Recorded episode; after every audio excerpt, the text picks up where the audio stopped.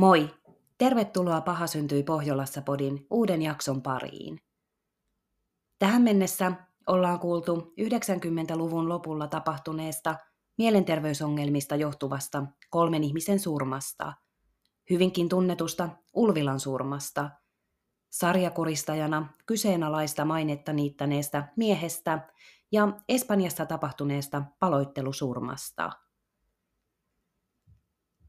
Tänään mennään ihmiskohtaloihin, jotka ovat jääneet avoimiksi.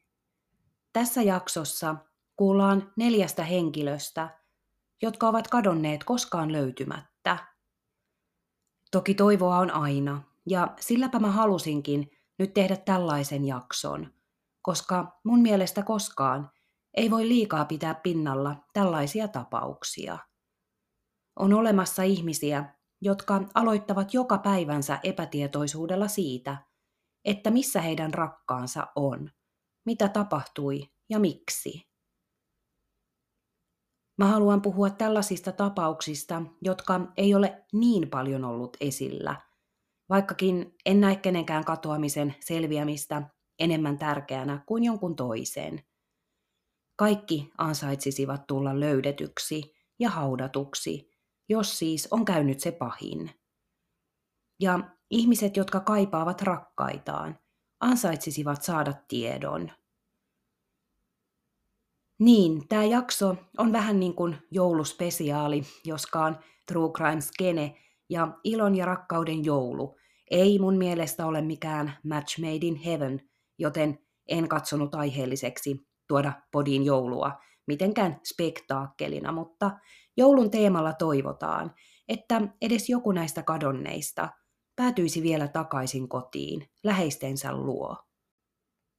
Vuoden 2023 alussa Suomessa oli 450 avointa katoamistapausta.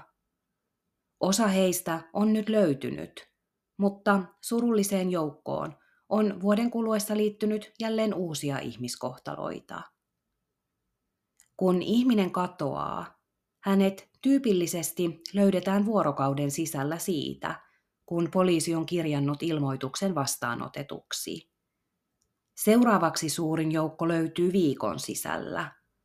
Vain harva jää siis pysyvästi kadoksiin kaikista niistä, jotka kadonneeksi ilmoitetaan. Katoamisen lähtökohdat ovat merkittävässä roolissa. Nuorisokodeista Hatkaan lähteneet nuoret löytyvät hyvin usein hengissä muutaman päivän sisällä tai joissakin tapauksissa viikkojen kuluessa, mutta pääasiassa löytyvät.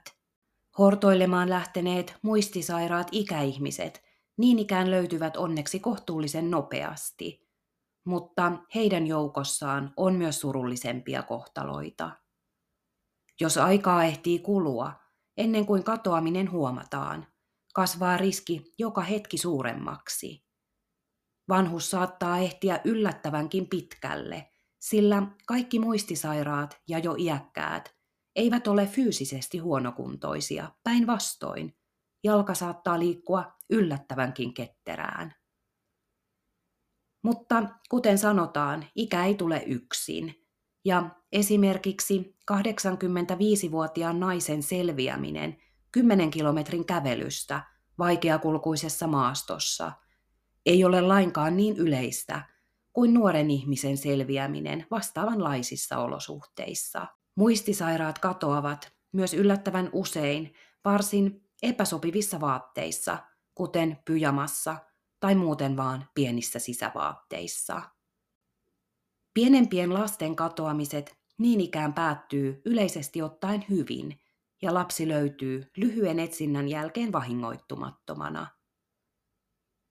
Potentiaalisesti huonoin ennuste on nuorella aikuisella, joka katoaa hyvin yllättäen kesken arkisen askareen tai vaihtoehtoisesti kovassa humalassa yöaikaan. Heitäkin toki löytyy hengissä ja hyvinvoivana, sekä myös hengissä, mutta heikossa kunnossa syystä tai toisesta, mutta Tällaisia ihmisiä jää kaikista eniten kateisiin pysyvästi sekä myös löytyy kaikista eniten menehtyneenä, tavalla tai toisella.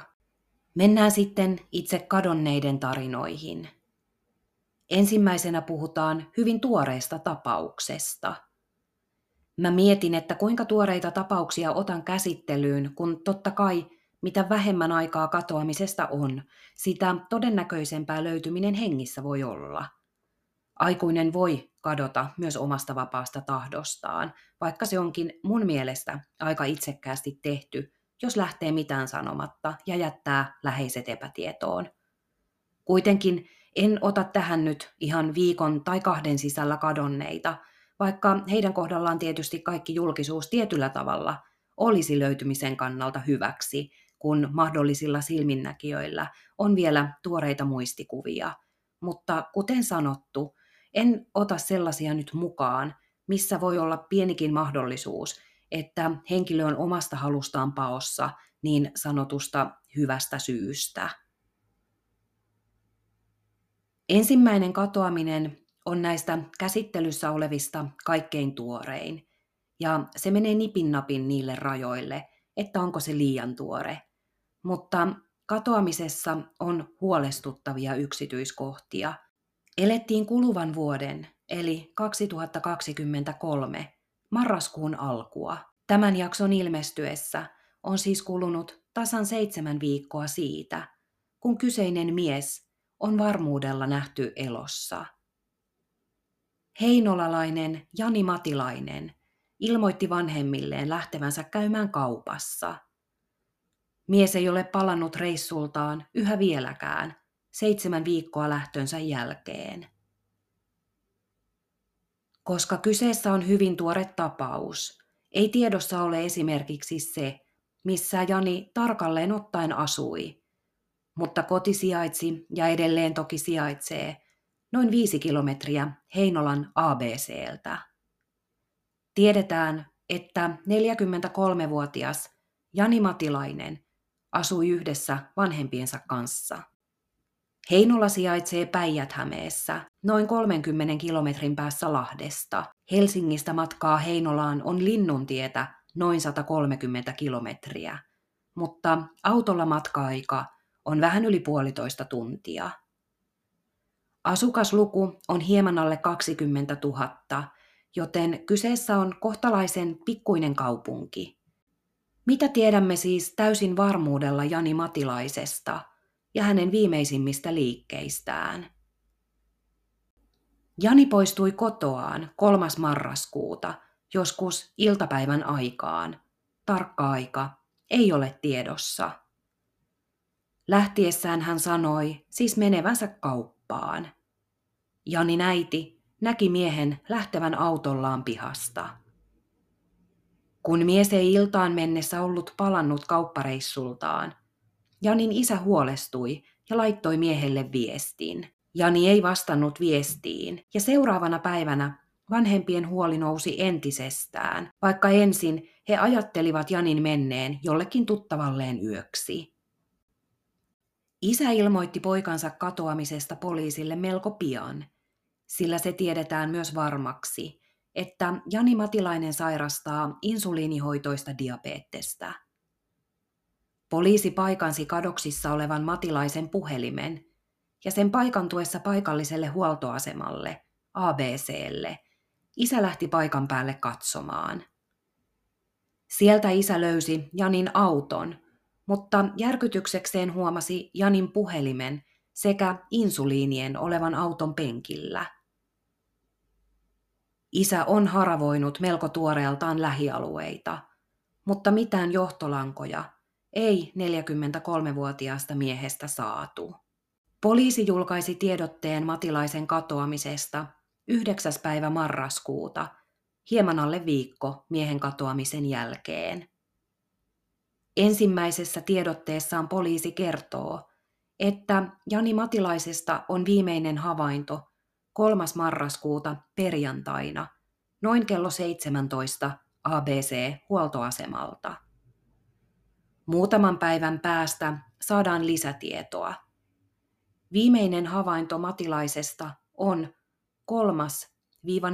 marraskuuta perjantain ja lauantain väliseltä yöltä noin kello 4.30 ja tämä on kyseisen APC-huoltamon parkkipaikalta. Kuka Janin on silloin nähnyt, ei selviä, vai näkikö kukaan, vai onko tämä vain valvontakamerasta todettua. Janista on julkaistu valvontakamerakuva, joka on sisätiloista, mutta on kerrottu, että huoltoaseman valvontakameroihin Jani ei tallentunut ja autolle asti kameran kantama ei yltä, joten ei voida varmuudella tietää, oliko Jani yksin liikkeellä. Käydään vielä yksi fakta ja mietitään sitten hieman asioita, joista ei ole varmaa tietoa. Viimeiset asiat, jotka tiedetään varmuudella, on Janin tuntomerkit. Jani Matilainen on siis 43-vuotias, noin 178 senttimetriä ja 90 kiloa. Hänellä on tumma parta ja tummat hiukset. Katoamishetkellä hänellä oli yllään musta lippalakki, maastokuvioiset housut sekä huomiota herättävä takki, jonka kyljissä on visuaalisesti hyvin erottuvat neonkeltaiset raidat. Laitan Janin kasvokuvan sekä yhden valvontakamerakuvan, josta mainitsinkin, niin podin instaan. Eli yhteenvetona lyhyesti, 43-vuotias kotona asuva Jani Matilainen lähti kotoaan 3. marraskuuta perjantaina, kertoen menevänsä kauppaan. Hänet on vahvistettu nähdyksi viimeisen kerran seuraavana yönä ABC-huoltamon parkkipaikalla noin kello 4.30 aamun ollessa vielä pimeä. Puhelin sekä insuliinit ovat autossa. Auto oli siellä APCn parkkipaikalla, josta se siis löytyi puhelinpaikannuksen avulla. Avoimia kysymyksiä jää useita. Janin lompakosta ei ole kerrottu, oliko se miehellä mukanaan. Voisi melko varmasti olettaa, että lompakko on kateissa miehen mukana, sillä aika tyypillisesti miehet kantavat lompakkoa vaatteidensa taskussa, ja ei ole tosiaan mainittu, että se olisi muiden tavaroiden kanssa auton sisällä. Maksukorttien käytöstä ei ole myöskään kerrottu julkisuuteen tietoa. Tämä on yksityiskohta, joka tekee ison kysymysmerkin katoamisen motiiville. Jos siis pankkikorttia on käytetty katoamisen jälkeen jossakin päin, voidaan ajatella henkilön olevan kateissa omasta tahdostaan. Tällaiset katoamiset ovat kuitenkin juuri niitä, jotka päättyvät melko nopeasti onnelliseen lopputulokseen. Henkilö on lähtenyt muutaman päivän irtiotolle. Jos henkilö katoaa omasta halustaan suunnitelmallisesti ja aikeenaan aloittaa uusi elämä muualla, niin henkilö useimmiten ymmärtää, että tilitiedot ovat niitä ensimmäisiä asioita, joita lähdetään selvittämään, ja niihin ei kannata jättää merkkejä itsestään, jos todella haluaa pysyä kateissa. Janin kohdalla emme siis tiedä, onko korttia tai kortteja käytetty, mutta todennäköisesti viranomaisilla se on jo tiedossa. Omaehtoinen katoaminen ja elämän aloitus uusissa ympyröissä ei vaikuta Matilaisen kohdalla todennäköiseltä. Ensinnäkin Jani on vahvasti aikuinen, 43-vuotias. Hän oli eronnut ja asui kotona vanhempien luona. Tiedossa ei ole, onko Janilla lapsia, mutta miksi Jani olisi kadonnut vanhemmiltaan? Jos tämä halusi muuttaa toisaalle, oli syy mikä tahansa. Olisi hän varmasti voinut kertoa siitä kotona. Sillä jos mies on palannut eron jälkeen vanhempien luokse asumaan, välien täytyy jollain tapaa olla kunnossa ja hyvät. Ei muutoin vanhemmilla ole velvollisuutta ottaa aikuista miestä kotinurkkiin. Tämä, että Jani on palannut kotiin eikä ole asunut siellä koko aikaa, on toki spekulaatiota, sillä missään ei ole varmuudella sanottu Janin muuttaneen takaisin kotiin. Janilla on ollut kuitenkin vakava parisuhde, niin voisi ajatella miehen asuneen tuolloin yhdessä puolisonsa kanssa. Mutta toisaalta, niin tai näin, jos 43-vuotias asuu kotona, on välit vanhempiin vähintään hyvät. Ja silloin lie voisi kertoa myöskin, jos kokisi esimerkiksi sen kaltaista uhkaa, että haluaa niin sanotusti paeta maan alle. Mieluummin kertoa, kuin vain lähteä ja jättää läheiset huolestumaan ja ennen pitkää poliisille ilmoittelemaan. Silloinhan siitä lähdöstä vasta häly tuleekin. Toisekseen, jos Jani olisi kadonnut omasta halustaan suunnitelmallisesti, ei mies olisi jättänyt insuliinejaan autoonsa. Jani seurasi verensokeriarvojaan puhelimellaan, lukien arvot käsivarressaan olevasta sensorista puhelimen apilla. Puhelinkin oli siis perussairauden hoidossa tärkeä. Jos on aie lähteä ja jatkaa elämää vähinäänin muualla, voisi kai varautua perussairautensa hoidossa siihen, että lääkitys ja muut hoitoon liittyvät asiat ovat kohtalaisen pitkäksi aikaa turvattuja. Jani on myös tämänhetkisen tiedon valossa viettänyt APC-huoltoaseman ja sen välittömässä läheisyydessä olevan Tokmannin alueella aikaansa ainakin kello 17 alkaen ja aina seuraavaan aamuyöhön asti. Tältä väliltä toki ei ole ilmeisesti varmoja havaintoja, mutta jotenkin tuli vaikutelma, että mies on pyörinyt alueella koko illan ja yön. Poliisi on muotoillut, että mies on viettänyt aikaa alueella. Jos olisi ollut tarkoitus heittää hyvästit koko Heinolalle, miksi jäädä pyörimään sen vilkkaimman huoltoaseman kupeeseen tuntikausiksi? Valvontakamerakuva, joka Janista on julkaistu, näyttää mun silmääni enemmän Tokmannin sisältä kuin S-ryhmään kuuluvan APCn sisältä olevalta, ja medioissakin on isän maininta siitä, että Jania ei ole havaittu huoltamon kameroista, mutta Tokmannin kyllä. Ei ole kerrottu varmuudella, mutta olisiko kauppa, johon Jani sanoi menevänsä, tuo nimenomainen Tokmanni. Ja valvontakamerakakuva silloin noin 17 aikoihin, kun mies on käynyt siellä ostoksilla. Mitä Jani osti ja missä on kauppatavarat? Janin elämäntyylistä ei ole tietoa. Sosiaalisesta mediasta voidaan päätellä miehen olleen niin kutsuttuja automiehiä. Hän on kilpailut autourheilun saralla ainakin jonkin verran ja vaikuttanee omaavan vahvaa osaamista ja mielenkiintoa suuntautuen moottoriajoneuvoihin. Janin päihteiden käytöstä ei ole tietoa, myöskään mielenterveydestä tai tapahtumaajan mielialasta ei ole faktatietoja. Äiti on kuvannut, ettei mikään vaikuttanut olleen hullusti, mutta oliko Jani esimerkiksi masentunut pidempiaikaisesti? Mikään ei ollut niin sanotusti hullusti, mutta mieliala oli normaalilla tavalla alavireinen ja matala. Vai että Jani oli itselleen tyypillisen iloinen ja elämänhaluinen? Tätä emme siis tiedä. Ero oli ottanut jollakin tavalla koville, sillä sosiaaliseen mediaan mies on erääseen parisuhdekuvaan muokannut myöhemmin päälle vähemmän mairittelevia sanoja ekspuolisostaan ja maininnut tämän vieneen kaikki rahat. Nyt muistetaan, että tämä voi olla totuus, tai se voi olla olematta, se voi olla katkeran miehen tilitys vailla todenperää, mutta kuitenkin ihan mutkattomat ei vaikuttane olevan välit ekspuolisoon. Janin talousasiat eivät ole myöskään tiedossa, mutta toki vanhempien luona asuminen voi antaa viitteitä heikohkosta rahatilanteesta.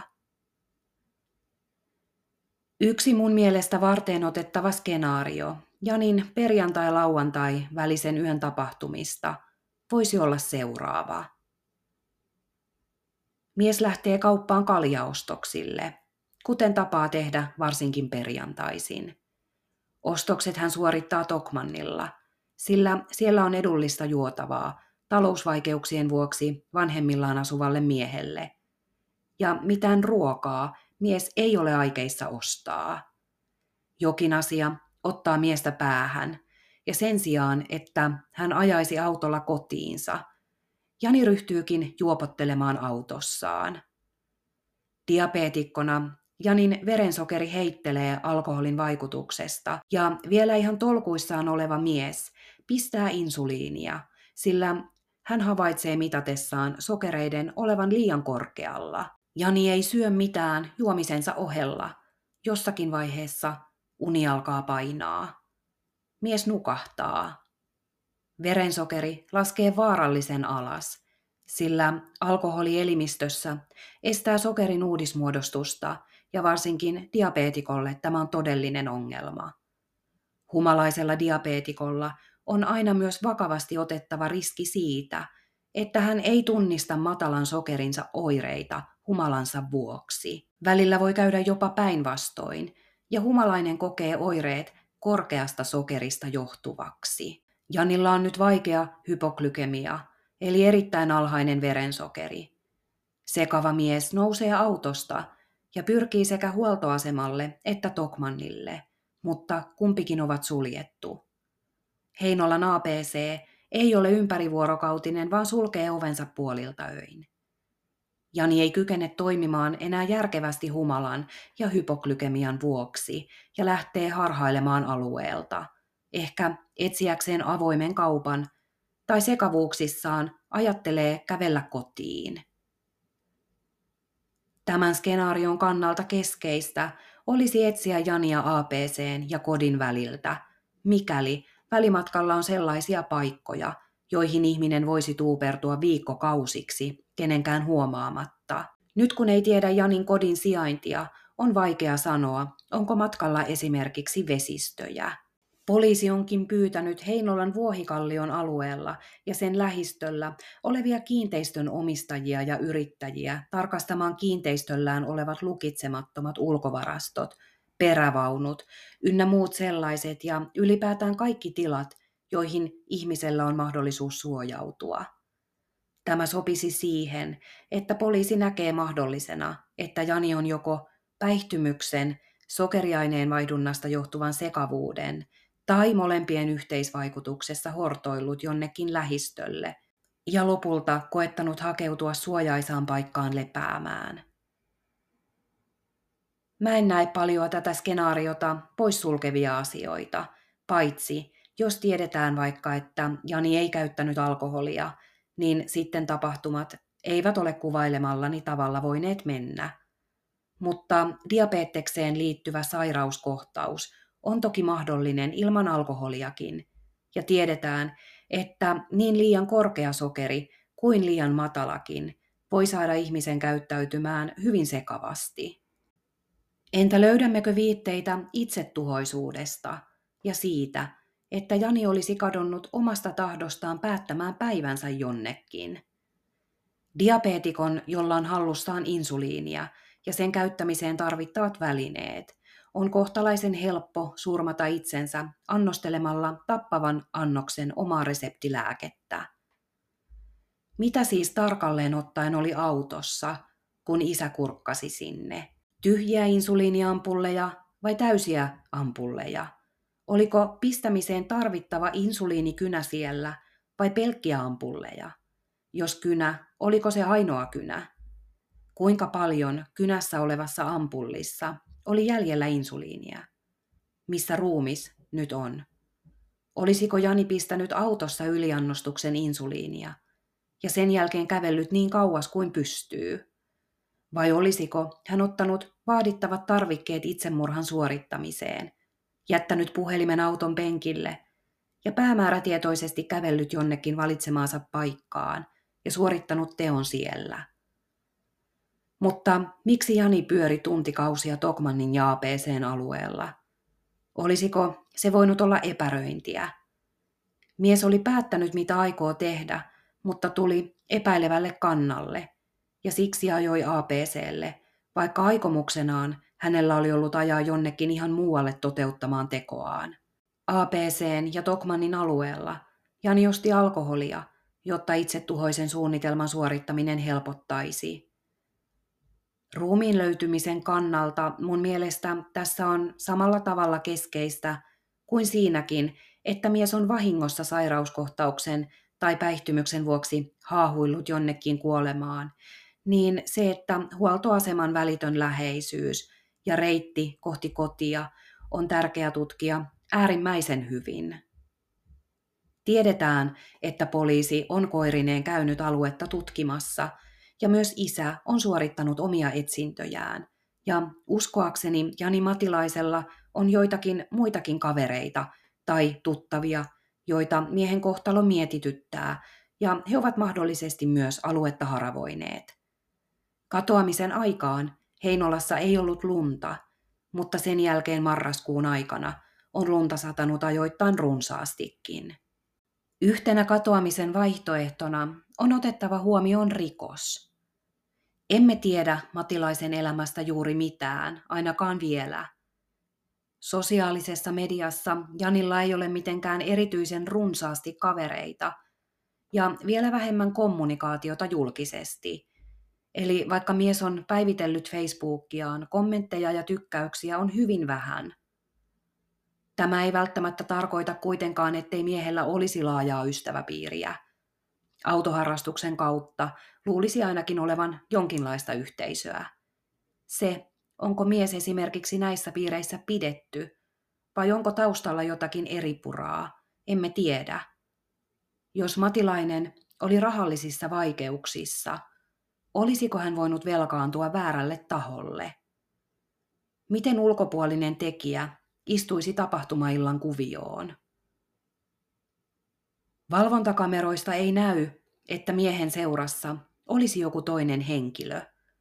Ne ei kuitenkaan myöskään poissulje sitä. Onko mies tavannut jonkun huoltoasemalla päivällä? On ollut tarkoitus maksaa velkoja. Janilla ei kuitenkaan ole ollut rahaa ja on syntynyt neuvonpitoa. Lopulta ollaan päädytty tilanteeseen, että Matilainen lupaa hankkia rahat yön aikana. Mies on käynyt ostoksilla Tokmannilla, ehkä alkoholiahdistukseen tai pientä syötävää verensokereiden ylläpitoon. Sitten hän on istunut autossa ja miettinyt, mitä tekee. Lopulta velkoja tai velkojat ovat palanneet aamuyön tunteina, ja miehellä ei ole ollut edelleenkään antaa ratkaisua tilanteeseen. Tavalla tai toisella Tämä on noussut jonkun toisen autoon, ja mitä sitten on tapahtunut, on mysteeri ja täynnä satoja eri vaihtoehtoja. Mutta kaikkien lopputulema on se, että Jani on surmattu ja ruumis kätketty. Toki häviävän pieni mahdollisuus pitää suoda myös sille, että mies on edelleen elossa, mutta vastoin omaa tahtoaan jossakin. Hengessä pääsyyn ulkopuolisen toimesta on olemassa myös vaihtoehto satunnaisen tekijän uhriksi joutumisesta. Mutta onko Heinolan ABC viikonloppu aamuyönä potentiaalinen paikka tällaiselle? Siitä, että silminnäkiä havaintoja on ilmeisesti varsin vähän tai ei lainkaan, voidaan ajatella, että siellä ei ihan hirveää ihmispaljoutta ole ollut – Olisiko syystä tai toisesta sekavassa tilassa ollut Jani, mennyt kysymään apua satunnaiselta tankkaajalta tai muuten vaan soittamaan vaikka suutaan ja päässyt hengestään tätä kautta. Varsin epätodennäköiseltä tuntuu. Muutoinkaan Jani ei ehkä ole potentiaalisin uhri satunnaiselle väkivallalle, sillä mies oli kuitenkin kohtalaisen raavaan kokoinen, vaikkei erityisen pitkä ollutkaan. En henkilökohtaisesti usko myöskään siihen, että Jani koetettiin ryöstää tuona yönä ja sen seurauksena tapahtui jotain peruuttamatonta. Tällaiset aivan satunnaiset jutut eivät jotenkin istu tapahtumakuvioon sen kanssa, että miehen toiminta on ollut jollakin tavalla aika poikkeavaa tuona yönä. Syystä tai toisesta mies on jäänyt huoltoaseman alueelle oleilemaan alkuillasta aina seuraavaan aamuyöhön. Se, että joku sattuisi vielä satunnaisesti ryöstämään tai käymään päälle, kun muutenkin asiat tuntui olevan jollakin tavalla pielessä, olisi aika sattumaa.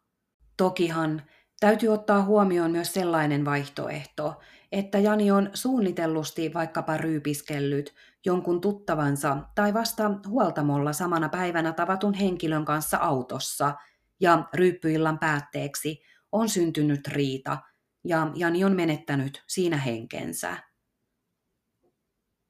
Mun silmissä todennäköisin tapahtuma on siis tuo ensimmäiseksi mainitsemani juopottelu yksin autossa ja sen seurauksena päihtymyksen ja tai sairauskohtauksen vuoksi päätyminen johonkin, josta häntä ei vain olla satuttu huonon tuurin vuoksi löytämään tai edes osattu etsiä. Kaipaavien läheisten puolesta tietysti täytyy pitää vielä toivoa yllä, että mies olisi lähtenyt jonnekin ja löytyisi vielä aivan hyvissä ruumiin ja sielun voimissa. Tapaus on siis vielä melko tuore. Jos sulla on mitään tietoja tapauksesta tai olet ollut Heinolan APCllä 3. marraskuuta viiva 4. marraskuuta ja ehkä saattanut nähdä jotakin, joka voisi liittyä Jani Matilaiseen. Havainnoista voi ilmoittaa puhelimitse Hämeen poliisin vihjepuhelimeen 02 95 414 222 tai sähköpostitse osoitteeseen vihjeet.hame at poliisi.fi. Seuraavassa tapauksessa siirrymme ajassa hieman taaksepäin ja Suomen karttaa katsoen reippaasti pohjoiseen, Käyrämön kylään. Tapaus on melko tunnettu siten, että sitä on käsitelty aika ajoin televisiossa, kirjoissa ja mediassa. Kuitenkin alkujaan katoamisen tapahduttua tiedotus oli varsin niukkaa. Kiinnostus miehen kohtaloon on syntynyt vasta myöhemmin. Musta tämä kadonnut henkilö vaikuttaa niin lupsakalta mukavalta mieheltä, että hän ansaitsee hieman minuutteja. Koska kyseessä on keski-ikäinen perheetön mies, on yleisön kiinnostus ollut kautta aikain vähäisempää kuin vaikka nuorten naisten katoamisiin, joten tästäkin syystä hänen tarinansa ansaitsee tulla kerrotuksi. Vuonna 2006 paikallinen kyläläinen katoaa jälkiä jättämättä Käyrämön kylästä. Aulis Käkelä oli 1953 syntynyt yksin elävä mies – tapahtuma-aikaan, siis noin 53-vuotias. Käkelä tunnettiin rehtinä miehenä, jolla ei ollut osallisuuksia mihinkään hämärähommiin. Aulis marjasti, kalasti ja valokuvasi luontoa. Hän eli tasapainoista ja oman näköistään elämää, keskittyen luontoon ja kaikenlaiseen käsillä puuhasteluun. Aulis oli kirvesmies ja hyvä hommassaan – ja myös varsin ahkera työntekijä. Monella tapaa siis unelmien poikamies.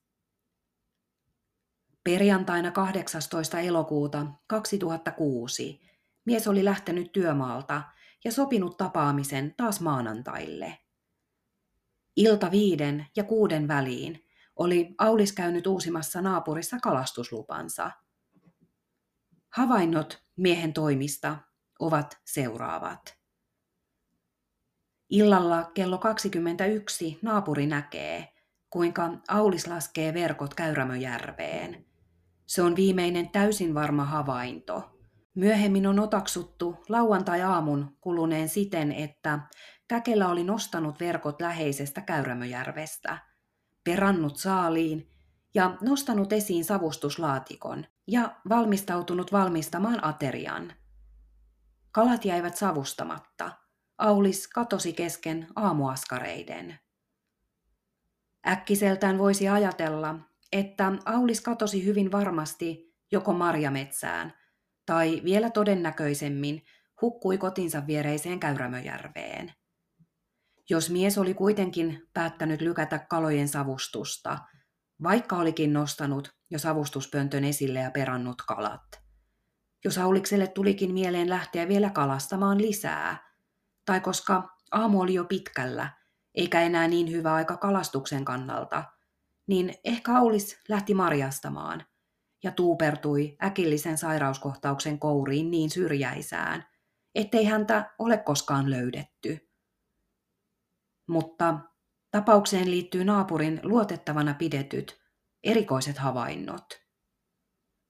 Aulis eleli tosiaan pienessä Käyrämön kylässä – ja tällaiselle elinpiirille tyypillisesti Ihmiset tiesivät alueen asukkaat ja heidän tapansa toimia ja elää. Poikkeavat kulkijat ja epätavalliset tapahtumat tavataan tällaisissa ympäristöissä havaita herkästi. Lauantai-aamuna 19. elokuuta Aulis Käkelän naapuri havaitsee, että Rovaniemen suunnasta saapuu tumma, ehkä musta, Mercedes-Benz-merkkinen henkilöauto. Poliisin ryhtyessä tutkimaan katoamista todettiin jo aiemmin mainitsemani aihetodisteet. Katoaminen oli tapahtunut lauantai-aamuna, sillä talossa oli kaikki viitteet siitä, että mies oli tehnyt arkisia askareita nimenomaan lauantaina. Talosta löytyi myös lauantai-aamun paikallislehti nostettuna pöydälle. Auliksen puhelin ja lompakko olivat sisällä talossa. Yhä edelleen vuonna 2023 ei tapauksessa ole tehty läpimurtoja. Mies on kateissa ja ainoa johtolanka on tuo Mercedes-Benz, mutta siitä ei ole saatu koskaan lisätietoja. Vaikka tämä Mersu antaa huolestuttavia viitteitä siitä, että Aulis on joutunut auton kyytiin vasten tahtoaan ja menettänyt henkensä sillä reissulla, on avoimena muitakin linjoja. Saattoiko Aulis kadota omasta tahdostaan? 1980-luvun lopulla Auliksen firma oli ajautunut konkurssiin ja siitä jäänyt sadan tonnin velat. Mies menetti asunto-osakkeensa ja ryhtyi ryyppäämään. Tämä oli ikävän yleistä ajan hengessä. Suomea alkoi koetella lama ja yhä useammat firmat kaatuivat ja hyvin monet ratkaisivat huoliaan huonoimmalla mahdollisella keinolla, pullon kanssa itkien. Aulis oli kuitenkin hieman toista maata, ja tämän väliaikaisen juomisen ja sitä seuranneen masennuksen jälkeen mies kohotti paidan kaulukset ja asteli kohti korjausliikkeitä. 2000-luvun alussa olikin Käkelä jo velaton mies, sillä hän oli kovalla työllä ansainnut elantoaan sekä myös riittävästi velkojen maksuun. Aulis viihtyi Käyrämöjärven rannalla kotitalossaan ja satunnaisesti poikkesi Rovaniemellä naisissa, mutta vakituista kumppania ei miehen tupaan koskaan tullut. Vaikutti kaikin puolin siltä, että menneisyyden haasteet ja mielialaongelmat olivat taakse jäänyttä elämää. Lisäksi omaehtoista katoamista vastaan sotii se, että miehen koko omaisuus jäi Käyrämöjärvelle. Puhelin, lompakko, auto. Motiivia sille, että mies olisi halunnut aloittaa elämänsä uudelleen jossakin tai vaihtoehtoisesti lähteä jonnekin päättämään elämänsä, ei kerta kaikkiaan ole pystytty löytää. Mies ei ollut velkaantunut uudelleen, hän ei ollut mukana missään pimeissä hommissa, ja perjantaina työmaalta lähtiessään Aulis oli huolehtinut työn jatkuvuudesta viikonlopun yli ja järjestänyt asioita myös niin, että hänen paluunsa maanantaina työmaalle oli kaikin puolin odotettavissa. Jos Mersu-havainto lasketaan pois, tai ajatellaan, että Mercedes-Benz oli liikkeellä niin sanotusti hyvin aikein, ja naapurin kuulemat äänet johtuivatkin siitä, että joku tuli tavoittelemaan Aulista ja huhuili ja huuteli, tai kaksi vierasta ihmistä keskusteli keskenään siitä, että mitä nyt tehdään, kun Aulis ei ollutkaan kotosalla. Jos siis talo olikin tyhjä jo tuolloin lauantai-aamuna kahdeksan aikaan, niin voisi olla mahdollista, että Aulis olisi tosiaan lähtenyt metsään tai järvelle ja joutunut siellä onnettomuuteen. Mikään ei varsinaisesti täysin sulje tätä linjaa pois, mutta myöskään mitään havaintoja tällaisesta ei ole. Eksyminen erittäin tutussa maastossa ei ole vaihtoehto, mutta olisiko Aulis saanut sairauskohtauksen jossakin niin piiloisassa paikassa, että ruumista ei ole löydetty? Vene oli paikallaan, joten ainakaan sieltä putoaminen Käyrämöjärveen ei ole mahdollista. Mutta olisiko Aulis pudonnut rannalta veden varaan ja hukkunut? Ja epäonni ollut valtaisa, kun miehen ruumis ei koskaan olisi Käyrämöjärvestä löytynyt. Järvi on naarattu ja metsätkin tutkittu moneen kertaan. ja Auliksen marjastamisvälineetkin olivat sisällä talossa, joten poliisi on melko suurella varmuudella kuitenkin tullut johtopäätökseen, että onnettomuudesta tai sairauskohtauksesta ei ole kyse. Palataan siis Mercedes-Benziin ja henkirikoksen mahdollisuuteen. Kyseinen auto ja se, että on vahva vaikutelma siitä, että Aulis oli lähtenyt kotoaan yllättäen, ovat merkittävimpiä henkirikosta puoltavia seikkoja. Toki myös se, että ruumista tai miestä elossa ei ole koskaan elokuun 2006 jälkeen löydetty, antaa viitettä siihen, että joku on tehnyt miehelle jotakin ja peittänyt tekemisensä taidokkaasti. Mersu oli siis porrasperäinen, 200-sarjalainen ja väriltään tumma. On mietitty, että miksei autosta ole kenenkään muun havaintoa kuin tämän yhden naapurin. Poliisi on pitänyt tätä aina kuitenkin erittäin luonnollisena, sillä tie, jonka varressa Aulis asui, oli syrjäinen niin kutsuttu lenkkitie, ja sen varrella ei ollut paljoa asutusta. Vieressä kulki nelostie, jossa liikennemäärät olivat suuria – Auliksen kotitietä ei ollut tarpeen käyttää, ellei sattunut olemaan tarvetta tulla juuri kyseiselle tielle. Oli siis ennemminkin hyvää tuuria, että edes joku sattui näkemään auton. Olisiko Auliksella ollut kuitenkin kontollaan jotakin, josta kukaan ei tiennyt mitään? Ihmissuhteita, jotka koituivat lopulta kohtaloksi. Itse asiassa Auliksen elämässä oli tapahtunut noin kolmea vuotta ennen katoamista episodi romaninaisen kanssa. Aulis oli ollut illanvietossa Rovaniemellä, jossa hänellä oli ollut hotellihuone. Illan aikana Aulis oli juonut alkoholia. Aulis oli tavannut romaninaisen, jonka kanssa hän päätyi läheisiin tunnelmiin ja vei naisen hotellihuoneeseensa. Aamulla mies heräsi kauhukseen siihen – että hänen kotiavaimensa ja pankkikortti oli viety ja tililtä puuttui muutama tuhat euroa. Aulis oli pettynyt ja vihainen itselleen tapahtuneesta.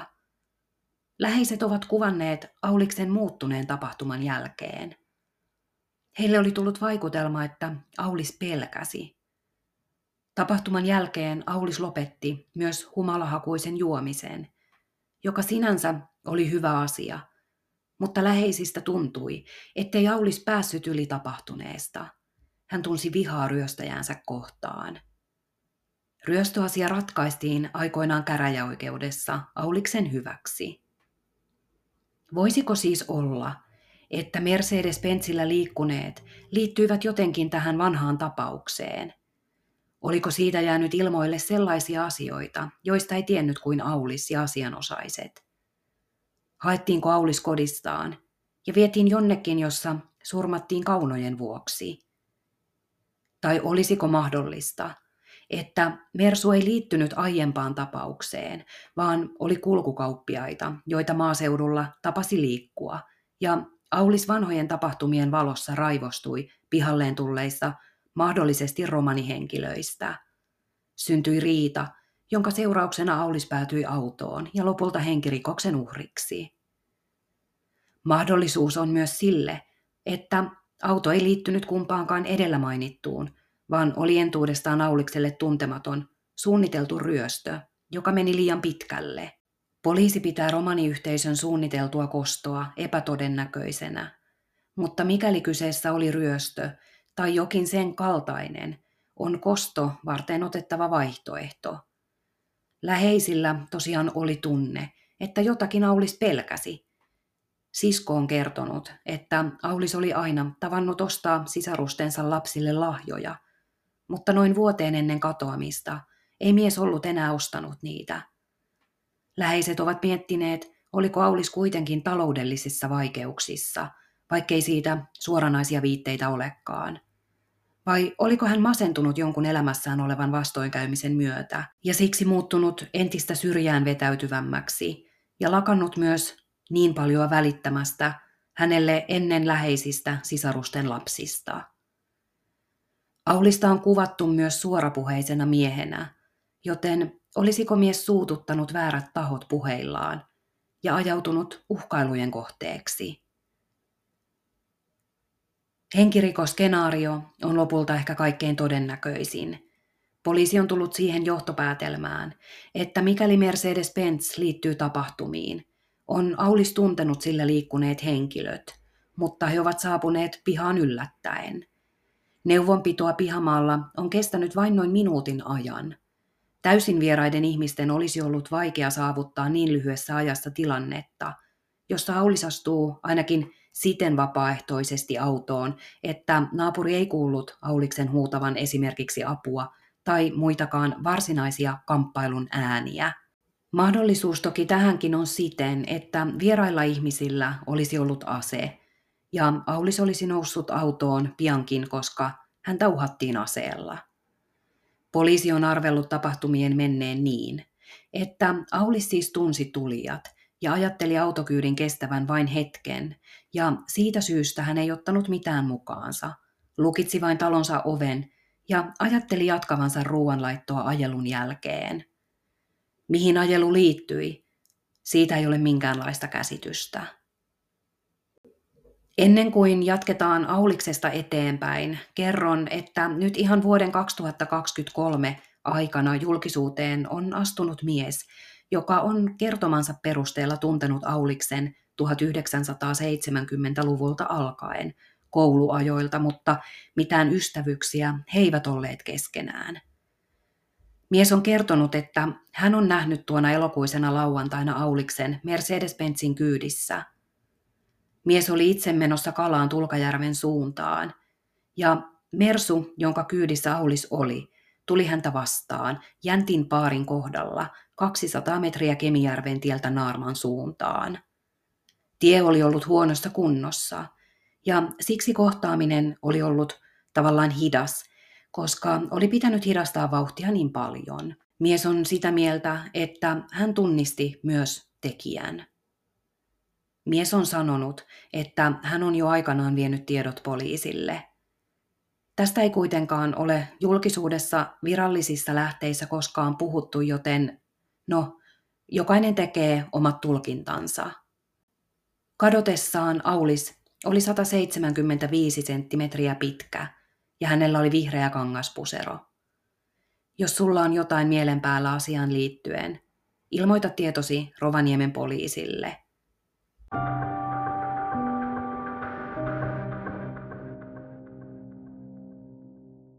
Kolmannen kadonneen kanssa siirrymme Etelä-Suomeen, pääkaupunkiseudulle. Vuonna 2007 Länsi-Vantaan pähkinärinteestä katoaa nuorehko nainen, 35-vuotias Saska Nuutinen. Saskan äiti on vuosia myöhemmin sanonut, että ei halua muistella tyttärensä katoamista edeltävää aikaa, eikä itse tapahtumaa, koska se repii auki haavoja ja on tietenkin ollut varsin tuskallista aikaa. Täten mä kunnioitan äidin ajatusta, enkä kerro Saskasta kuin välttämättömät asiat. Korostan kuitenkin, että mitään erityisen traagista ei Saskan elämässä ollut meneillään, ja välit esimerkiksi äitiin oli hyvät. Saska, jota yleisimmin kutsuttiin lempinimellä Makke, asui Vantaan pähkinärinteessä Terhokujalla – yhdessä avomiehensä kanssa. Saska toimi lehden jakajana. Varhain perjantai-aamuna 29. päivä kesäkuuta vuonna 2007 nainen nähtiin tiettävästi viimeisen kerran elossa omassa asunnossaan. Hän ei mennyt töihin eikä mihinkään suunniteltuun tapaamiseen tuona aamuna. Yhtäkkiä nainen oli poissa – Saska ilmoitettiin kadonneeksi ja poliisi ryhtyi tutkimaan tapausta. Kaikki johtolangat kuivuivat käsiin, eikä tapaus edennyt, vaikka äiti kertoo, että on kiitollinen poliisin tekemästä hyvästä työstä. Ilmeisesti yksinkertaisesti ei vain löytynyt oikein mitään, mihin tarttua. Piitteitä henkirikoksesta ei ollut. Aviopuolison rooli pystyttiin myös sulkea pois. Ensimmäinen suuri askel tapauksen tutkinnassa tapahtui vuonna 2013. Heinäkuussa tehtiin löytö hyvin läheltä Saskan kotia. Tiheästä heinikosta löytyi Saskalle kuulunut nahkatakki, Sen välittömästä läheisyydestä puhelin, silmälasit ja jokin peitto. Sen verran katoamisajankohtaan palaten oli kohtalaisen varmoja viitteitä siitä, että Saska oli poistunut kotoa vihaisena ja siitä syystä hänellä oli mukanaan peitto. Hän ehkä arveli menevänsä jonnekin ulos piiloon, niin sanotusti mököttämään. Kun omaisuus löytyi, tapaus siirtyi keskusrikospoliisille. Kaikki tutkintalinjat olivat edelleen auki, mutta melko varmuudella poliisi pystyi nyt sanomaan, että sellaisesta ei ollut kyse, että nainen olisi lähtenyt aloittamaan elämänsä uudelleen jonnekin. Tavaralöydön jälkeen vesistö- ja maastoetsinnät aktivoituivat uudelleen. Hyvin lähellä Saskan kotia on pieni lampi. Lampi tunnetaan nimellä Lammaslampi. Se on metsäinen ja rannoiltaan osin rehevöitynyt, mutta kuitenkin ihan kohtalaisen isokokoinen vesi, jota kiertää suositut ulkoilureitit. Lammen rannassa on myös laituri, josta saattaa käydä uimassa. Lampi on tutkittu Saskan katoamisen vuoksi useasti, mutta vuosien saatossa sitä on muutoinkin tutkittu, sillä Saska ei ole ainoa ihminen, jonka on arveltu lampeen päätyneen. Mitään ei ole kuitenkaan löydetty. Lammaslammen rannalla viettävät kesäisin aikaa Pähkinärinteen alueen alkoholiin menevät porukat. Omaisuuslöydön jälkeen kuluu jälleen kymmenen vuotta, ennen kuin tapahtuu mitään uutta Saskan katoamisen tutkinnassa. Elokuussa vuonna 2023 paikallinen mies löytää lammaslampea ympäröivän ulkoilualueen pitkospuureitin varrelta vanhaan opastetauluun ja puuhun kiinnitetyt kyltit. Kaksi valkoiseksi maalattua kylttiä seisoo rehevässä metsässä. Kylteissä lukee pikimustin kirjaimin Saska. Nimen eteen oli piirretty nuoli ja perään ristin merkki. Kyltit löytänyt mies oli ulkoillut alueella muutama päivä aiemmin ja silloin kylttejä ei varmuudella vielä ollut. Ne myös näyttivät melko tuoreilta, koska sääolosuhteet eivät myöskään olleet kylttejä purreet. Joku oli aivan hiljattain ne tehnyt ja käynyt kiinnittämässä alueelle. Keskusrikospoliisi sai tiedon kylteistä ja tällä hetkellä ne ovat poliisin hallussa. Jälleen kerran kylttilöydön jälkeen aluetta tutkittiin, sillä voitiin arvella, että kylteissä ollut nuoli olisi osoittanut haudalle. Nuolet kuitenkin osoittivat lampea, joten jos jokin hauta oli tai sellaiseen tuo kylttien kiinnittäjä halusi viitata, hän viittasi vesihautaan. Mitään ei kuitenkaan löytynyt ei lammaslammesta kuin alueen metsiköstäkään. Kylttien tekijä ei ole ainakaan julkisessa tiedossa. Opastetaulussa, johon toinen kylteistä oli kiinnitetty, vaikutti myös olevan jo vanhempi spraymaalaus. S, N ja sydän. Nimikirjaimet sopisivat Saskaan, mutta voi olla, ettei maalaus liity tapaukseen mitenkään. Muutoinkin läheiset ovat pohtineet sitä, että Saska tosiaan oli kaikille aina makke. Miksi noissa metsään jätetyissä selkäpiitä karmivissa kylteissä luki Saska? Enemmänkin syntyi vaikutelma, että kyltit saattoivat olla vain jonkun ihmisen julmaa pilaa.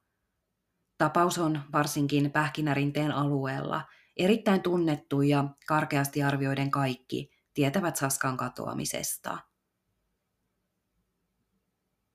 Saskan uutinen on siis edelleen kateissa. Jos hän olisi elossa, olisi hän nyt päälle 50-vuotias. Mitään viitteitä siitä ei kuitenkaan ole, että Saska elossa olisi. Saska on julistettu kuolleeksi vuonna 2020. Mutta jos tiedät jotain tapauksesta, joka voisi auttaa ruumiin löytymisessä, ota yhteyttä keskusrikospoliisiin. rikosvihje.krp at poliisi.fi tai puhelimitsen numeroon 0295 418 622. Viimeinen tänään käsittelyssä oleva avoin katoamistapaus on vuodelta 1991 ja maantieteellisesti Helsingistä. 18. marraskuuta vuonna 1991 Helsingin Sanomat kirjoittaa. Helsingin rikospoliisi kaipaa tietoja Vartiokylästä kadonneesta lastentarhanopettaja Mirja Anneli Mertanen Vehneristä. Hän katosi 10. marraskuuta, eikä hänen olinpaikastaan sen jälkeen ole saatu tietoja. 36-vuotias Mertanen Vehnert on 160 senttiä pitkä ja normaalivartaloinen. Hänen hiuksensa ovat lyhyet, suorat ja punertavat. Vasemman silmän ulkonurkassa on pieni punainen perhosen muotoinen syntymämerkki. Kadonneella on päällään vaalea pusakka ja tummat housut sekä turkoosi neulepusero. Havaintoja pyydettiin poliisin puhelinnumeroihin. Mirja asui Helsingin Vartiokylässä osoitteessa Vartiokylän tie 54 yhdessä miehensä sekä kahden alle kouluikäisen pojan kanssa. Mirja on kuvailtu tavalliseksi perheenäidiksi, jonka elämä pyöri kolmen asian ympärillä. Työ, opiskelu ja lapset. Luonteesta on sanottu, että nainen oli vilkas ja iloinen. Hän tuli ihmisten kanssa toimeen ja hänellä oli paljon tuttavia. Viimeisen kerran hänet näki naapuri. Kello oli tuolloin noin 15.30 ja elettiin sunnuntaipäivää. Tuoreeltaan katoamisesta uutisoitiin melko paljon, sillä pidettiin äärimmäisen huolestuttavana, että tavallinen perheenäiti vain katoaa ja jättää omat lapsensa. Elettiin 1990-luvun alkua, joten tiedotuskanavat eivät olleet toki niin monipuoliset kuin meillä tänä päivänä, mutta siihen aikaan Helsingissä eläneet ovat tienneet kertoa, että tapauksesta on kyllä koetettu pitää meteliä. Yksi valloillaan ollut juoruteoria oli, että Mirja olisi lähtenyt Viroon. Koska Mirjan elämästä on hyvin vähän julkista tietoa, voimme ajatella, että kaikki mahdollisuudet ovat avoimia. Eräs seikka on huomion arvoinen. Vaikka nainen asui perheensä kanssa, olivat he aviomiehen ja lasten isän kanssa eronneet. Suuressa omakotitalossa oli kuitenkin tilaa molemmille, ja he asuivat eri kerroksissa. Mirjalla oli myös kaiken tiedetyn valossa uusi miesystävä.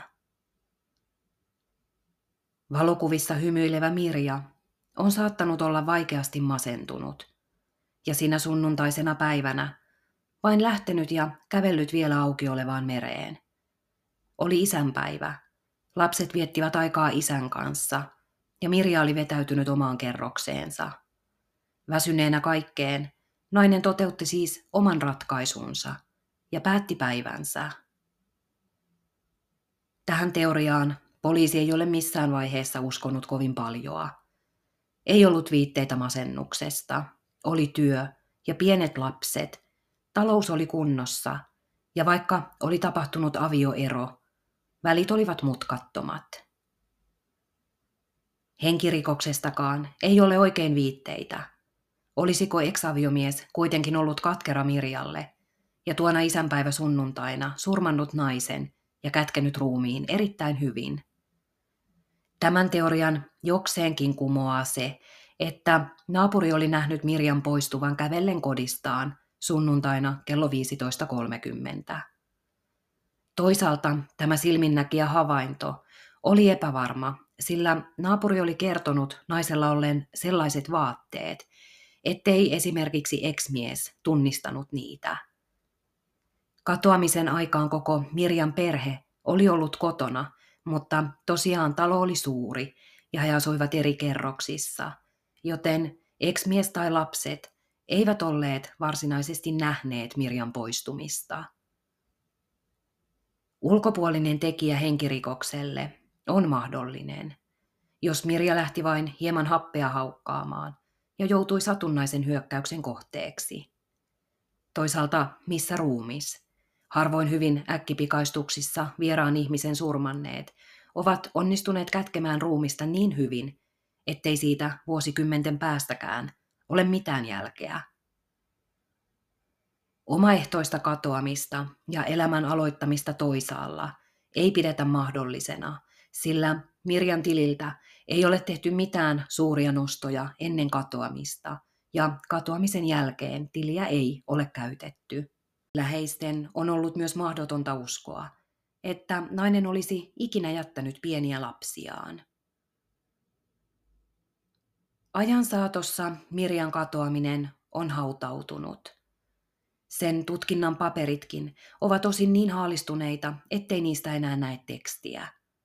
Jäljet ovat jo kylmiä. Ei ole enää mitään, mitä voisi tutkia tai tarkastaa. Mirja on jo julistettu kuolleeksi. Lapset, jotka olivat äidin kadotessa vielä pieniä, ansaitsisivat tietää, mitä äidille kävi. Mirjan tapauksen kansiot ovat Helsingin väkivaltarikosyksikön kaapissa. Tapausta koskevista tiedoista voi olla valitsemallaan tavalla yhteydessä Helsingin poliisiin.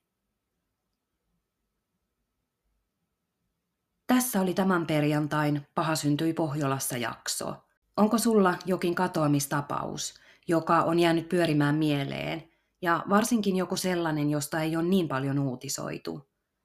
Voit jättää mulle jaksotoiveita, ihan siis muistakin tapauksista, mutta tuun tekemään tällaisia koostejaksoja kadonneista jatkossakin, ja otan mielelläni huomioon, kenestä sä haluisit puhuttavan. Palataan taas pian pohjoisen pahuuden pariin. Moikka!